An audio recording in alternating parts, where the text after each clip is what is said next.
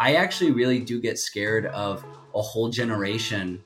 They won't own homes. I mean, that's very scary. It, it's actually terrifying because I want people to have buy in into this country. I, I think that real estate being a store of value, the way that it is today, is very unhealthy. We know without a doubt that the way to pe- the way to have a good citizen, a responsible person, is to have them own a home. They they're more likely to start families. They're more likely to get involved with their school system, with their soccer leagues. They're more likely to take care of their house. There's Maslow's hierarchy of needs. Like you could be one of these like anons on the internet that's like sell everything and buy Bitcoin, and it's just like, yeah, get on zero crowd. How's it going right now? If you're having to spend your Bitcoin, that's why I think it's very important to take a rational approach, get a little bit of both because people need to aim to own a home. They need to have ownership of something. What we need to do, I think, in order to move the ball forward, is empower Bitcoiners who have all this wealth stored in Bitcoin mm-hmm. to acquire real estate. Yes right now, if you're a Bitcoiner and you're just you're sitting on a bunch of coins, and let's say like you're this early retiree OG status mm-hmm. Bitcoiner, mm-hmm. You don't have actually a credit profile, traditional credit profile in most cases, where you can go to a bank uh, or a mortgage lender yep. and get a get approved for a loan yep. relative to your wealth. You can probably get some mortgage, but like most traditional banks don't even look at Bitcoin as an as an asset on your balance sheet. Yep. So I think that the key thing, and, and the kind of the phrase I've been using is, uh, Bitcoin is your credit worthiness, mm-hmm. right? Not your FICO score. It's like the fact: Are you willing to put Bitcoin up as collateral? Cool. You can have as much fiat as you want for all, for all I care. Like I think I know, like there's there's solutions already that are lending against Bitcoin. I get that. Um, but I think real estate is a is a different um, thing to try to, to solve because, frankly, there's just so many regulations around it. Mm-hmm. And so I think we have to create a product that someone is willing to basically cross collateralize a, a, piece of real estate with Bitcoin so that if you default, you're, you're basically putting both up as collateral. Yep. Uh, but it very much serves as a way to transition into this new reality where we no longer have to rely on FICO. Your FICO yep. score doesn't matter. Yep. Because it's the, the, proof of work is in the fact that you have Bitcoin, right? Yes. And that's more valuable to me than looking at your W two. What does your W two show me? What is your your pay stub? Doesn't even really tell me your future potential of, of uh, paying on time. Right. That's an old, antiquated way of thinking about things. Right. Whereas now, if you hold Bitcoin, if you're a Bitcoiner, that tells me basically, as a, as a creditor, I would yep. say, it tells me all I need to know yep. about your credit worthiness. So, like in lending, one of the hardest uh, financial profiles to lend to are uh, uh, self-employed people, yep. people who have their own businesses, because they can't cleanly document a st- steady source of income, and because they're actually incentivized to report as little income as possible in their yep. tax returns. Yep. So they kind of shoot themselves in the yep. foot when it goes to lending, right? And so um, the same is true of anybody who is not W two employed. Is it's really hard to establish a proof of here's how much money I make, therefore here's what I can afford. Yep. So when Bitcoin becomes your credit worthiness, the entire game changes.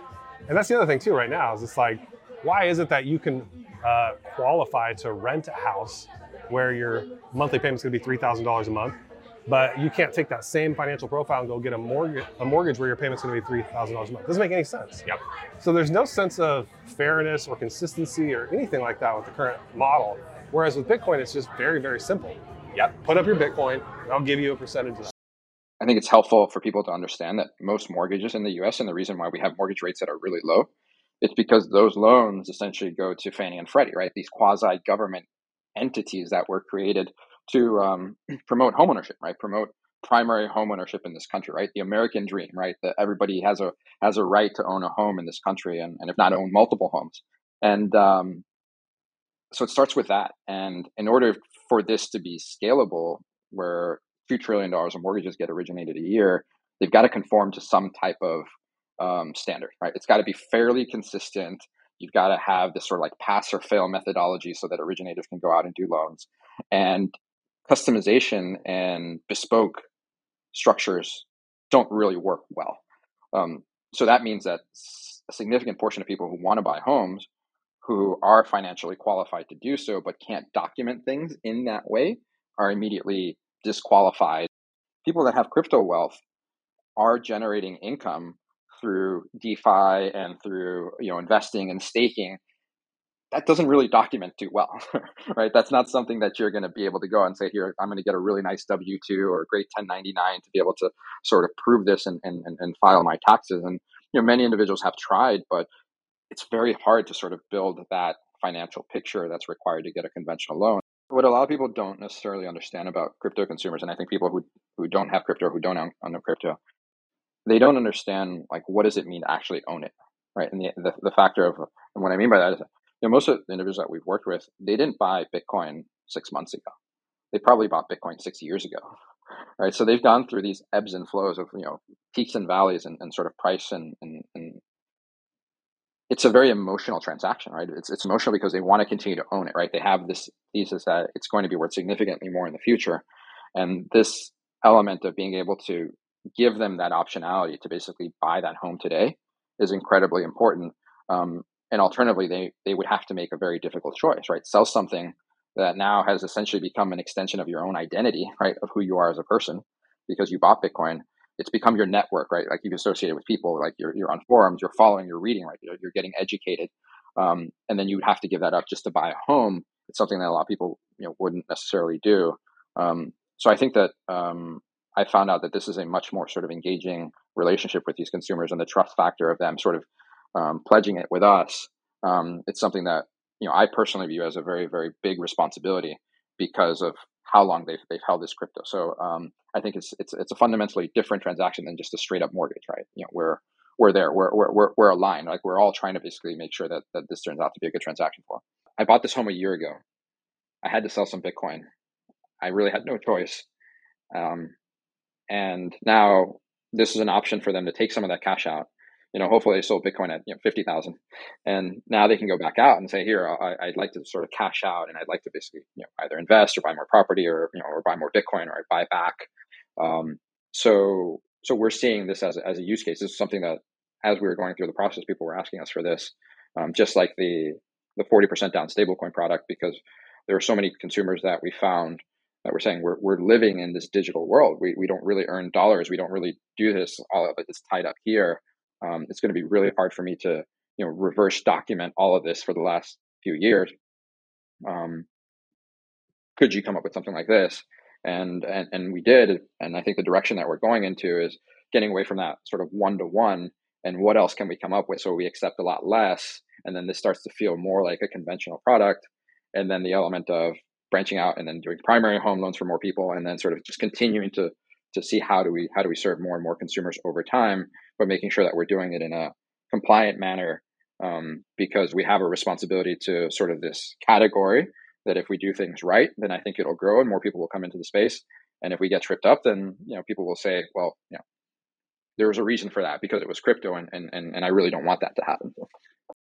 At the end of the day, what is money used for? It's used to make our lifestyle better I mean, yeah, sure. I, you can talk about your 40 year retirement plan, and that's great. Yeah. And that's how I view Bitcoin. Bitcoin is my savings and my retirement. Um, and, and I'll always be thankful to have that. But truthfully, does that help my lifestyle right now? It, it really doesn't. It, it, it helps in no way. And so, the value of cash flowing assets in any industry or realm is that you're making your money is literally making you money. And you have that ability to uh, go on that extra vacation you know is get your kid uh, a, a, a, whatever they want you know an atv i don't want to live my best life at 70 i want to live a life right now. And so i don't think that there's anything besides a, a major inheritance that comes close to cash flowing assets. Don't discount it at all I can't live off of uh, equity, right? We call it mm-hmm. lazy equity, right? So if I'm not getting cash flow from it, it's somewhat somewhat useless to me, right? It's it's all paper wealth. It's just like, mm-hmm. you know, three four months ago when Bitcoin was trading at sixty seven thousand dollars, right? We're like, ah, I'm Bitcoin rich, right? Mm-hmm. Um, it doesn't really count until you cash it out. So cash flow is one of those things that I can count on now, and I can count on it today. Um, and in the world of commercial real estate, like a non-cash flowing property is worth nothing, right? Because mm-hmm. the whole entire thing is valued off of net operating income and cap rate. Yep. So, um,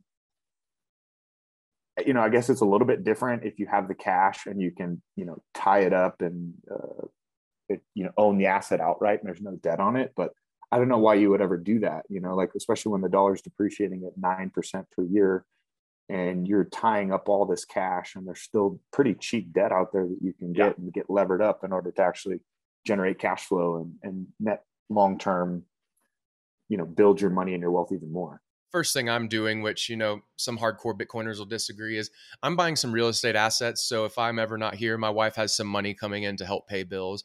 But what I do is as soon as I get that cash flow coming in, because it's above and beyond right now, I purchase more Bitcoin with it because I understand, you know, Bitcoin's pristine collateral. Down the road, I want to have as much Bitcoin as possible when it's 500,000, a million, and use it and leverage it to get loans at a lower rate because I'm less of a risk factor than a normal borrower. So that's one component. Um, and ultimately, like I like I mentioned to you in the tweets before we did this, I am not an underwriter. I do not care to be an underwriter. I don't want to be an expert at Excel. And that's what makes real estate very powerful is you build a team of people and you can get a lot more done. So in my in my approach, I'm, you know, 20, 30% real estate, the rest I save in Bitcoin long term because I'm an entrepreneur, I'm a business owner. I know how to scale businesses, I know how to take down real estate deals with my team, and I want to have Bitcoin to leverage in the future for more businesses and creating cash flow. The ultimate goal I have is I want to do everything I can in dollars to replace the bills I have monthly.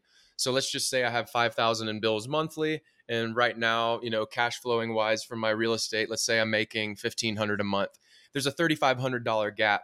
I don't want to just go all in on real estate and try to fill that gap, I must, you know, end up with more Bitcoin each day as we love to do dollar cost average, weekly, monthly, however you're buying it.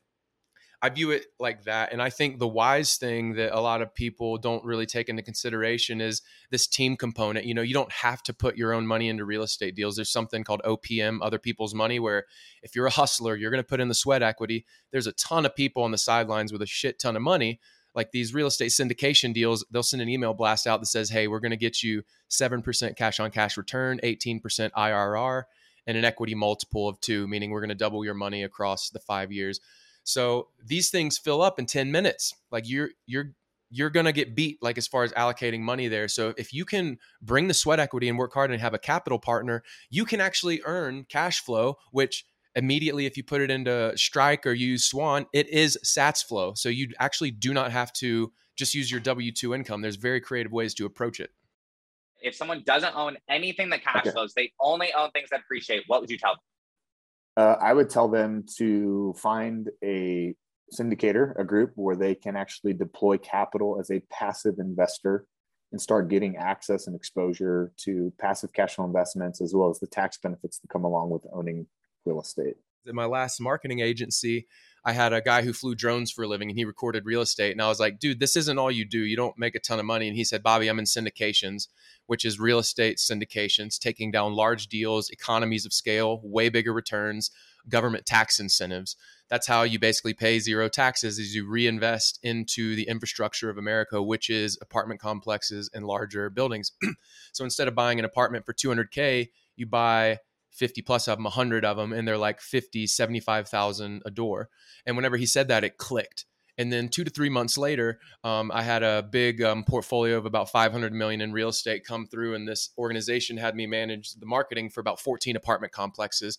They were underperforming, you know, 80% filled with tenants, get them up to 90 plus percent, 93 and I just learned everything about that. And I started getting into single family because I was just like, hey, I can buy a home, make it a rental, and um, you know you might cash flow a few hundred bucks a month but if you get into larger deals there's tax incentives where you can write off all the earnings like you're not taxed on what you're making. And there's a lot less headache like there's passive and active investing just like active managers trade stocks passive ETFs allow you to have diversification without having to manage it yourself. So this is really what the richest people in the world do. Like if you look at the top of the Forbes list, tech billionaires, oil companies, CEOs, and then at the bottom, real estate moguls. The entire capitalistic society that we live in was set up to encourage people to create jobs and encourage people to create housing. And if you want the maximum benefit of the tax code, then do those two things create jobs and create housing for people. And if you can be in a business that creates housing for people and simultaneously creates jobs, then you can literally live in a completely tax-free world and never ever pay taxes ever again. Um, so I think you know there has to be a real impetus and desire to go say, hey, I want to make that my business. Do I do I want to be in the business of real estate investing, or do I like the idea of investing in real estate? Uh, those are two totally different things. One's a career yeah. path, and, and one's a an investment strategy. Probably should be a passive investor if you uh, don't want to actually go do the work and be the operator. I generally love the game, the hustle, putting the deal together, raising the money, talking to brokers, calling on owners, and doing all that. That's that is the game to me. So yep. One of the big things I notice in just the Bitcoin circle is when people talk real estate, they always only talk about residential. And, you know, Bitcoiners love to say there's nuance to this and that, but they always love to leave out the nuance of the real estate side. And what's interesting is residential real estate, it operates on comps, meaning you load Zillow, you look at what sold this last week.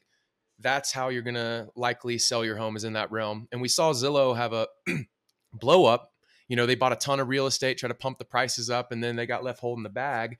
That's the downside of residential where where commercial is unique and valuable and why i focus on commercial and why i want to hold everyone's attention here today is commercial real estate when you're over four units when you're at five plus you're now operating on noi which is net operating income so if you can buy, let's say, a fiveplex, and let's say each door is 150 grand, right? You're in for $750,000. If you can find ways to add value and improve the living experience and increase the rents, your property is now worth more because it's operating on a net operating income. It's not based on comps. So what's really unique about this and why it's valuable is um, whenever the uh, real estate crash happened, you know, in 08 09 when it when we had the financial crisis.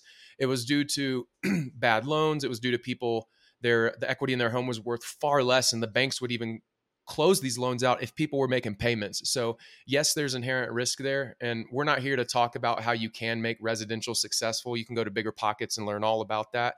But where i find value for bitcoiners who are quote unquote real estate averse or risk averse i think commercial real estate offers a very compelling investment thesis is because of the net operating income component because it's a business it's an actual business.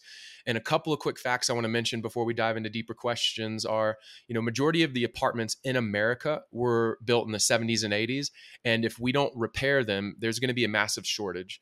So that's why you see these it's called value add investing in the multifamily space um, so that's one big component. The other thing is there's a shortage of over 10 million homes. COVID caused a slowdown in home builds, and we have a massive shortage of homes by about 10 million. And we know most apartment complexes, they're going to dilapidate and fall apart unless we fix them. And we have the biggest cohort of home buyers ever, uh, which is our millennial generation. When you invest in a larger commercial project, though you don't own it outright, right? You're getting access to a bigger, larger, more scalable investment that's theoretically safer. And you can get the same, if not better, returns than you ever could by investing on your own, right? Mm-hmm. You know, $50,000 invested in a $30 million project is probably uh, going to get you access to a better asset than taking that same $50,000 and putting it in a $250,000 asset, right? So there's pros and cons to all of that, but um, coming from the world of trading futures and commodities, I'm always thinking about things in terms of risk. Um, in the world of futures, it's highly, highly leveraged. So unlike stocks or even Bitcoin, where if I put $100,000 in, the maximum amount of money I can lose is $100,000. When it comes to trading commodities, your leverage is sometimes 10x, right? I can take $10,000 and I can lever up to buy a $100,000 crude oil contract, and if that thing goes negative 40 like it did um, last year, then I could be losing $100,000 overnight. Um, and I've seen it happen multiple, multiple times. But my mentor told me, you know, you're going to lose a lot more than you're going to win. So you should always be controlling your downside because your winners will be 10x what your losers are. And so scale in a larger deal gives you uh, better risk mitigation because like a large commercial apartment complex you can have 20 units vacant and still break even mm-hmm. i have one singular property that i own outright because it makes me feel all warm and fuzzy and it goes vacant it's 100% vacant mm-hmm. and i have no cash flow and the mm-hmm. debt it's coming out of my pocket right so larger commercial involves uh, commercial banks non-recourse debt and so the bank is you're going to make sure that that asset will sustain any kind of downturn in most cases, right? The, the default rate on large commercial multifamily in 2008 was 0.04%. So less than 1% of those loans went into default. Why? Because cash flow is king. I like rentals also because um, because they are commodity, which is a much better determination of like how much people value it. Um, there is like an upper bound where like rent can only be a certain percentage of income that people have. So there is obviously like lots of other inflation or other things that go along with it. But like at the end of the day, people are going to spend in rent like a certain percentage of what it is that they are making. Um, and they are going to differentiate between one thing over another thing in apartments based on how much they value it. So for something that's going to be how close that is to like their work, their kids' school, all that other stuff, like how close that is to all those other points. And it also has to do with the makeup of that space itself. And that is something that is not done. Um, and again, I think there are lots of different examples. Zestimate is a perfect example because their model, because they don't measure it, cannot tell the difference between like pretty or ugly, right? Like it just or, or some of it is too difficult. I don't even know how you would do that like in an algorithm. So I understand why they punt on it.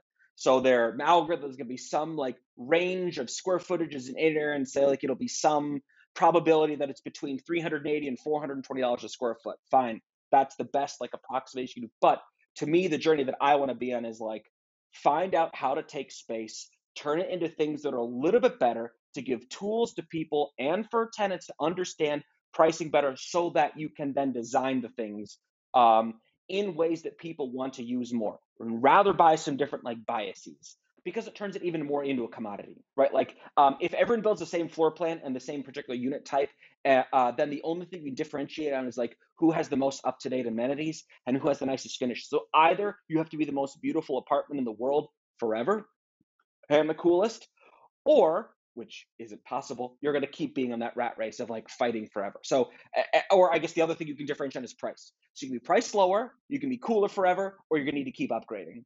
Um, and um, that doesn't seem like a particularly good like business strategy to me.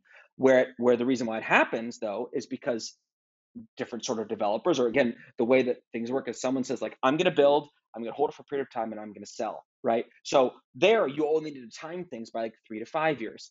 Um, uh, there are people who are more sophisticated, um, and it's and, and and I guess maybe so again, I, am pretty um, unfamiliar with Bitcoin, but I would say the people who make the best real estate decisions are the people who make decisions like with their own capital, with like long term hold like in mind. Someone says like, "I'm going to build this. I want to own this forever." I mean, some of that is just uh, common sense. Like you're going to build the highest quality house if you do it for yourself.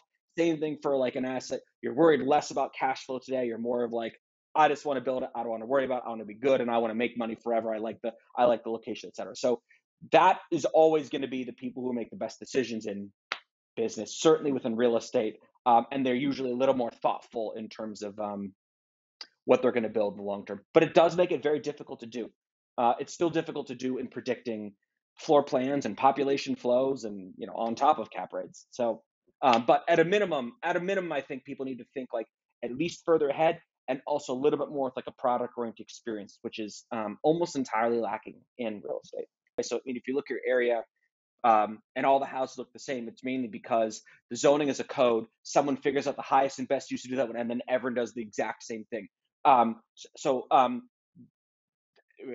that's what happens. That's what happens in real estate. So, like, and also um, real estate, similar to maybe some of the other things you mentioned, especially new development.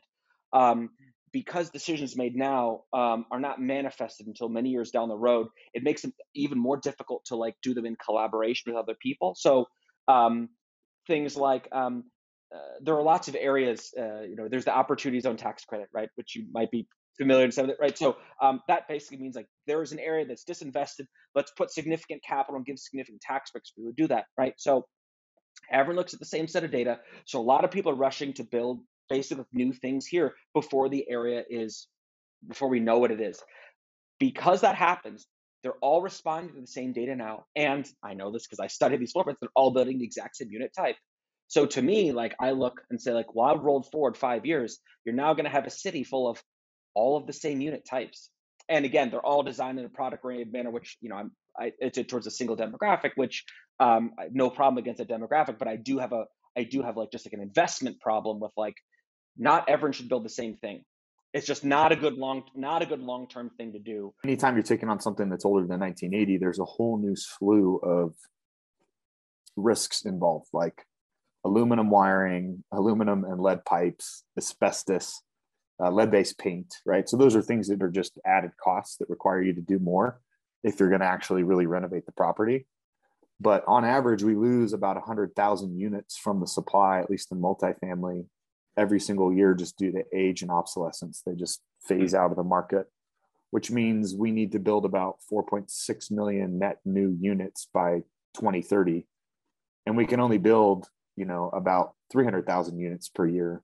So we'll be about 1.6 million units short by 2030. And then you factor in other things like inflation, the cost of building has gone up substantially this over obsession with ESG that municipalities have now grasped on grasped onto. So they're throwing in things like utility benchmarking and unrealistic.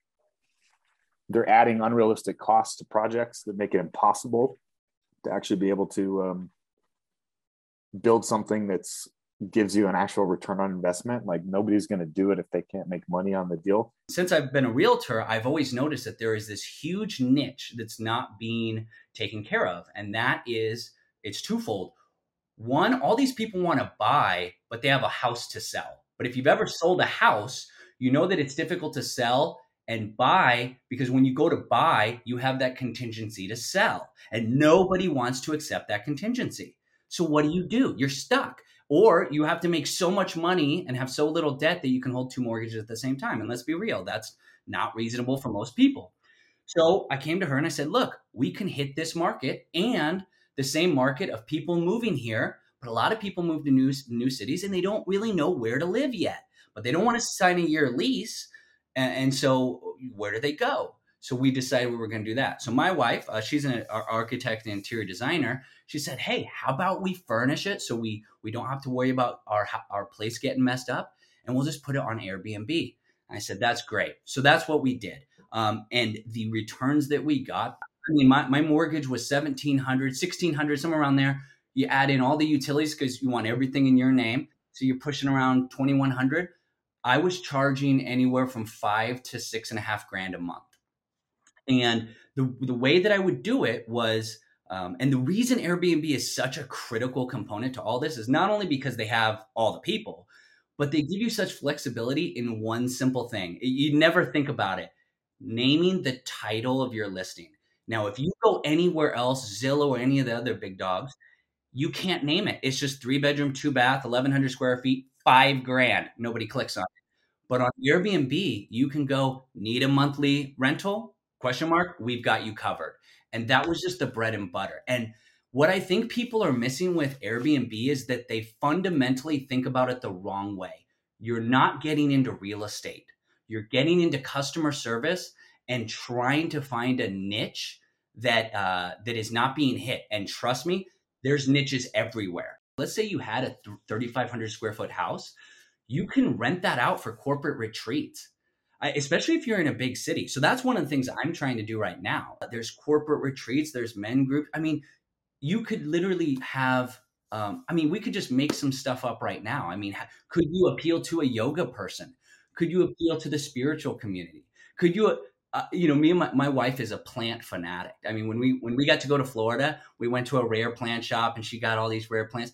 I mean, you could have, uh, you could name your rental a, you know, rare plant uh, enthusiast heaven. You know, just something you know, like obviously the name's bad, but like you get what I'm saying. Let the creativity flow and pretend you're a business owner. You know, because you that's what you're going to become. And just view this Airbnb, view this house as purely a business. Don't even think about it as real estate. It is a business now, and the number one component is providing good customer service. So always remember that when you're getting into Airbnbs land is a completely different beast than a single family home. And the reason why is single family homes, banks love to lend on them. I mean, they just love it, right?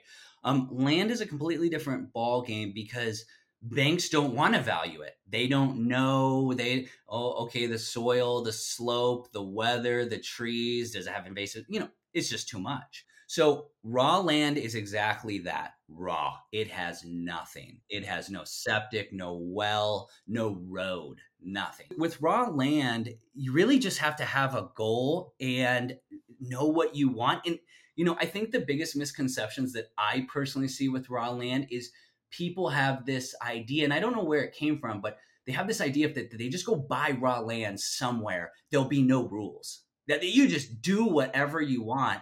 And that is just not true. Uh, you know, there's a lot of rules. It's way less rules than living in any city. But, you know, there's these things called CC&Rs, you know, and you still have to follow some semblance of rules.